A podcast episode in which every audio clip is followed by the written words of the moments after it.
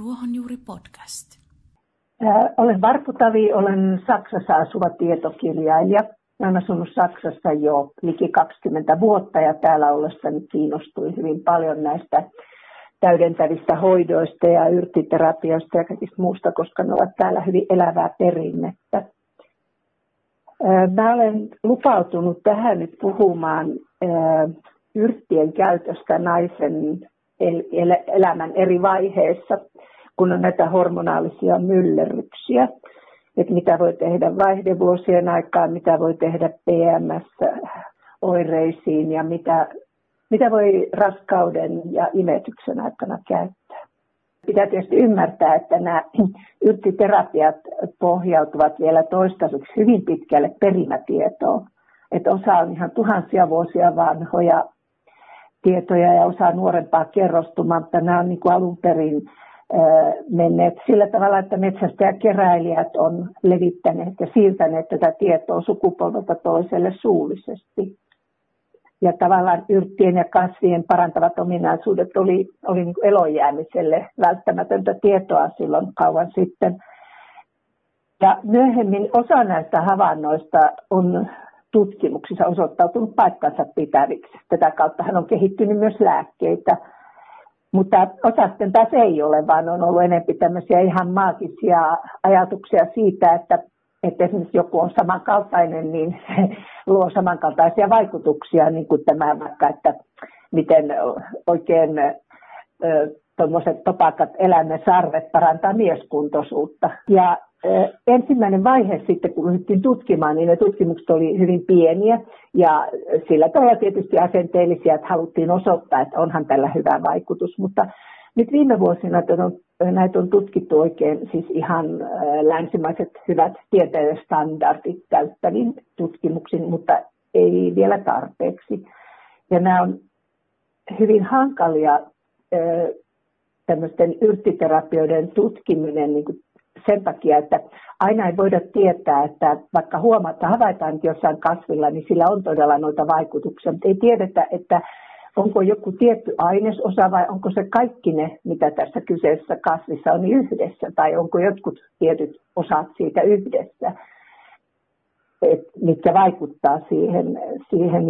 Ja sitten pitäisi vielä saada selvitetyksi, mitä reittiä se vaikutus tapahtuu. Tämä ei ole kuitenkaan helppoa, varsinkaan kun näihin tutkimuksiin ei niin hirveästi rahoituksia todellakaan saatavissa.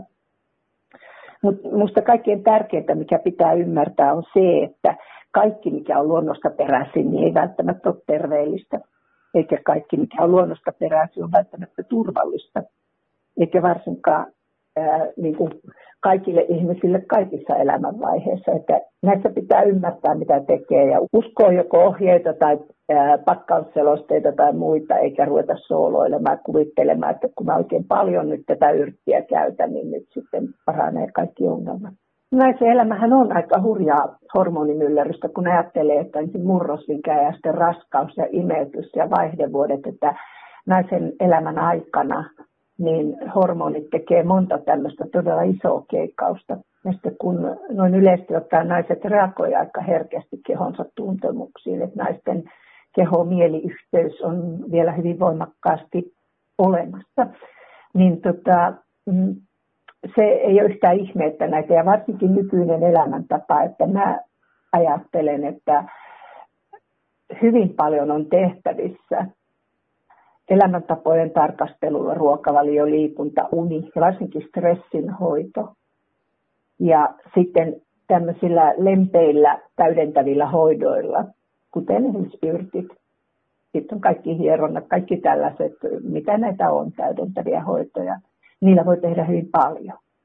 Nykyäänhän PMS-vaivat ja on tullut jopa tämmöisiä vaikeampia oireyhtymiä ja häiriöitä, että niin kun nämä on lisääntyneet valtavasti ja mun sanotaan oma ajatukseni on, että tässä on paitsi ruokavalio, niin jatkuva stressi, kiire ja semmoinen häly.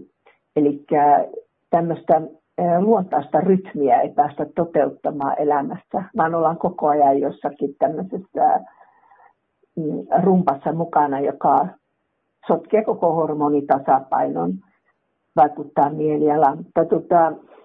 Jos nyt lähtee siitä, että aloittaa stressihoidolla ja sitten katsoo, että ei syö eineksiä eikä tämmöisiä mukavuusruokia, kun tietysti joskus, jos on poikkeustilanne, ne ei ole niin kuin se perusruokka, vaan pyrkii syömään oikeaa ruokaa mahdollisimman monipuolisesti, kasviksia, marjoja, hedelmiä ja teet. Yrttiteet, niin minttuteillä voi rauhoittaa vatsaa ja koivulehdellä, peltokortteilla, kultapiiskulla, voikukalla voi poistaa nestepöhöä nokkosella. Ja muita ruoka-aineita niin on porkkana ja porkkanamehu, jossa on A-vitamiinia, ja vehnäalkioöljy, josta saa E-vitamiinia, ja punajurimehu, josta saa rautaa ja vitamiineja. Kaikki tämmöiset B-vitamiini, magnesium, ravintolisat, niistä voi olla hyötyä. Mutta, ja sitten yksi semmoinen, tietysti, että liikunta, niin se helpottaa näitä kramppeja kauheasti. Ja yksi kiva vinkki, minkä mä näin, on, että siemenillä voi tehdä paljonkin. Eli että kuukautiskierron 2 ekaviikon aikana syö tämmöisiä siemeniä, joissa on kasviestrogeenia. Ja sitten taas kierron 2 viimeistä viikkoa niin syö tämmöistä progesteronia sisältäviä siemeniä. Mutta sitten oikeastaan kaikkein eniten, mitä täällä Saksassa käytetään, niin on siveyden puu, josta lähinnä on tämmöisiä rohdosvalmisteita, eli tinktuurana käytetään. Sen toinen nimi on munkin pippuri, joka jossain vanhemmissa lähteissä esiintyy. Ja se on nimensä mukaisesti alun perin käytetty rohdos, eli sillä on joskus kauan sitten niin vartioitu keskiajalla naisten ja munkkien siveyttä, mutta että nyt sitä on tutkittu paljon ja havaittu, että ihan laadukkaissa tutkimuksissa, että sillä voi hyvinkin olla, tai sillä on vaikutusta näihin PMS-vaivoihin. Sitä tosin ei voi käyttää, niin kuin jos syö e-pillereitä, että nämä ei yhdessä toimi hyvin. Ja tämä siveydenpuu toimii just sillä tavalla, että se tasapainottaa näitä progesteronin ja estrogeenin balanssia kehossa, eli se hormonitasapainoa lisää. Siveydenpuuta voi käyttää silloin, kun progesteroni on liian vähän. Ja jos estrogeenitaso on liian korkealla, niin silloin esiintyy just semmoista vihaisuutta ja ärtyneisyyttä ja mielialavaihteluita, rintoja, arkuutta, turvotusta. Ja nyt mä puhun estrogeenitason suhteessa tuohon progesteroniin. Ja kuukautiset on runsaat ja kivuliaat ja säännölliset. Mutta sitten taas, jos tämä tasapaino on toisinpäin, mikä on harvinaisempaa, että on progesteronitaso liian korkealla, niin silloin oireet on niitä alakuloja, itkuisuutta ja kuukautiset on pikemminkin niukat ja kierron pituus on pidempi, niin silloin sitä ei pidä käyttää. Ainoa tosiaan siveydenpuutuote, minkä mä tiedän, on taas Vogelilta, se on hormonbalanssi. Ja siveydenpuuta ei pidä myöskään käyttää, jos on joku syöpä, joka reagoi hormoneille tai on herkkä hormoneille tai aivolisäkkiön sairaus. Tai käyttää jotain dopamiini- tai estrogeeni- ja aineenvaihduntaan vaikuttavia lääkkeitä. Eikä tietysti raskaana olevat tai imettävät. Raskauden aikana on yrttien suhteen oltava hyvin varovainen. Eli käytännössä niin, en suosittele yrttiterapiaa kenellekään raskaana olevalle, siis terapiana. On sellaisia yrttejä, joita voi käyttää niin kuin normaalissa ruoanlaittokäytössä keittiömausteena. Mutta semmoisena niin kuin kuuriluontoisena yrttikuurina tai tämmöisenä, niin ei kannata, koska osa yrteistä on semmoisia, joita pitää ihan ehdottomasti välttää raskauden aikana, niin kuin poimulehti. Ja että sitä ei pidä ollenkaan ottaa. Sitten on sellaisia, joita voi ottaa salvia, sahrani, rosmarini, mutta vaan niin kuin näin ruoanlaitossa. Eli raskaana ollessa kannattaa suhtautua hyvin varovasti. Näillä yrteillä voi olla hyvin monenlaisia. Jotkut voi stimuloida kohtua ja jotkut voi aiheuttaa sydämen tykytyksiä ja kaikkia tällaisia että viisainta on niin kuin vaan käyttää mausteita ihan tavalliseen tapaan, eikä niitäkään jatkuvasti aina samaa maustetta, vaan vaihdellen. Ja muuten välttää kaikkia yrttikuureja. Mutta imetyksen aikaan niin, on olemassa yrttejä, joita Keski-Euroopassa käytetään perinteisesti, mutta useimmista niistä yrteistä ei ole tietoa, että mitä reittiä ne mahdollisesti vaikuttavat. Et niitä ei ole myöskään tieteellisesti tutkittu suurinta osaa, että niitä on vaan niin kuin perinteisesti käytetty. Ja siitä on sellaista kokemusperäistä tietoa, että tällaisia, jotka lisää maidon tuottamista, niin käytetään niin kuin näitä just Saksa-Itävalta-alueella. Hyvin yleistähän on ajatella, että vaihdevuodet johtuu estrogeenivajeesta, tai siis vaihdevuosien oireet johtuu siitä estrogeenin määrän vähenemisestä. Ja näin on sitten suositeltu erilaisia kasviestrogeenia sisältäviä kasveja. Ja tällä hetkellä uskon, että viisain valistunein arvaus tai valistunein tieto on, että näillä kasviestrogeneilla saattaa olla hyviäkin vaikutuksia silloin, kun ne nautitaan ruuasta. Että ravintolisinä niillä voi olla jollekin yksilölle hyviä vaikutuksia, mutta ne voivat myös toimia kehossa hormonihäiritsijöinä ihan yksinkertaisesti siitä syystä, että kasviestrogenit on kasvien hormoneja ja ihminen ei ole kasvi. Mutta siinä on hyvin paljon vaihdevuodeoireissa semmoisia, joita voi niin kuin ei-hormonaalista reittiä, joihin voi vaikuttaa. Että esimerkiksi kuumat aallot ja hikoilu, nehän on hyvin tavallisia. Niin siihen on hyvin perinteisesti käytetty salviaa. Ja salvia tällä hetkellä katsotaan, että salvian vaikutusreitti menee elimistön lämmönsäätelyjärjestelmän kautta. Sitä voi nauttia teenä tai tinktuurana tai ravintolisinä. Että niitä on vaihtoehtoja. Ja kuumiin aaltoihin yleensä kyllä suositellaan näitä estrogeenipitoisia ruokia, niin kuin soijaa. Usein näihin kuumiin aaltoihin ja näihin liittyy sydämen tykytyksiä, ja ne on toinen sellainen, jotka saattaa tuntua kauhean häiritseviltä, mutta että jos esiintyy sydämen tykytyksiä ja lääkäri on todennut, että ei ole mitään elimellistä syytä, niin se täytyy ottaa huomioon. Ja silloin on kyse tämmöistä toiminnallisesta sydämen toimintahäiriöstä, joka on vaaraton. Ja siihen voi lievittää sitä esimerkiksi teellä, jota voi tehdä orapihlaista, nukulasta tai rohtovirmajuuresta. Tai sitten tämmöisillä orapihlajatinktuuralla, latinankielinen jo krateekus, että mä luulisin, että jotain semmoisia löytyy. Tai sitten tehdä nukulasta tinktuuraa, niin kuin mä oon tehnyt. Että mä oon kasvattanut itse pihalla nukulaa ja uuttanut sen sitten vodkaan. Että tietysti otetaan vaan pinkerporillinen. Mutta sellaiset on sellaisia lieviä keinoja auttaa ja auttavat lieviä oireisiin. Siis vanhevuosissa myös ärtyneisyyttä ja sitten lievää masennusta. Ja tässä mä uskon, että suurin ongelma on ne unihäiriöt, joita esiintyy. Ja sitten jos hikoilee joka yö tai valvoo ja pyörii, niin jokainen on ärtynyt sen jälkeen.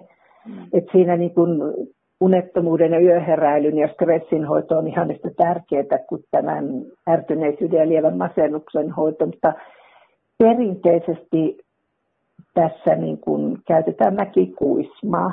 Esimerkiksi, että saksalaislähteen mukaan sen pitää olla riittävän vahva sen mäkikuismavalmisteen, jotta nämä rauhoittavat oireet tulee vähintään 600 milligrammaa.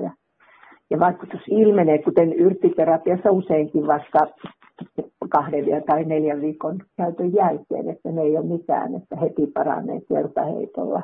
Mutta se unettomuuden hoito minusta niin kuin ihan keskiössä tuossa, eli öiset hikoilukohtaukset, joita siis tällä salvialla voi rauhoittaa ja samoin viilentää makuuhuoneen ja harrastaa tämmöisiä luonnonkuituja, kerrospukeutumista, kerrospeitteitä, että on aina varalakana tai muuta kuin hikoilee yhden märäksi, niin voi vaihtaa toisen, kun alkaa palella. Kauran verso, valeriana, humalayrtti, tämmöiset yrttikapselit on ihan hyviä lempeitä unen auttamislääkkeitä, rohdoksia.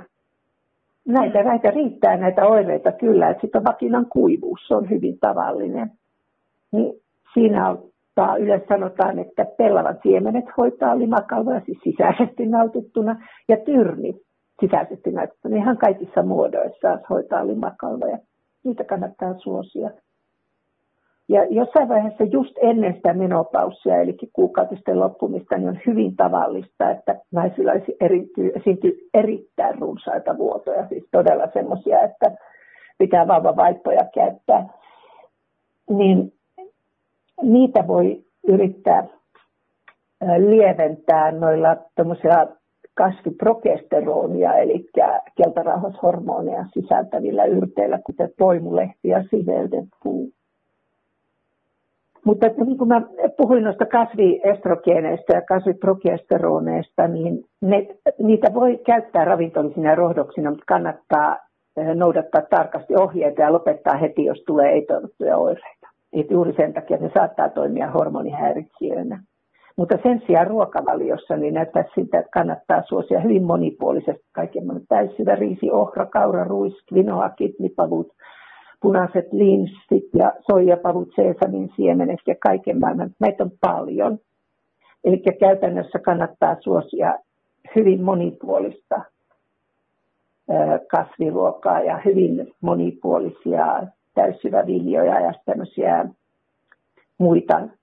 muita, jos ei viljaa niin suosi, niin muita vastaavia tuotteita, niin kuin tattaria ja tämän tämmöisiä. Mutta sitten näissä niin kuin yleensä näissä hormonihäiriöissä, niin semmoinen vähemmän, ainakaan mä en ole Suomessa nähnyt, niin esille tullut näkökulma on se, että ne aina ei tosiaankaan ole tämä estrogeenivaje, vaan niin jotenkin amerikkalaiskynekologien mukaan, niin vaihdevuosioireiden pääsyy onkin estrogeenin ja tämän keltarauhashormonin eli progesteronin epätasapaino. Eli progesteroni on suhteessa estrogeeniin liian vähän. Ja silloin näissä tilanteissa pitäisi suosia semmoisia yrttejä, jotka sisältää luonnostaan progesteronia. Vaihdevuosissakin kaikkein tärkeintä kyllä on se oma asenne. Että useinhan se ahdistaa naista se ajatus, että nytkö elämä on ohi, niin eihän se sitä tarkoita. Se vaan taas yksi elämänmuutos. Ja ihan kokemuksesta voin sanoa, että on kauhean vapauttavaa, kun ei ole kuukausia.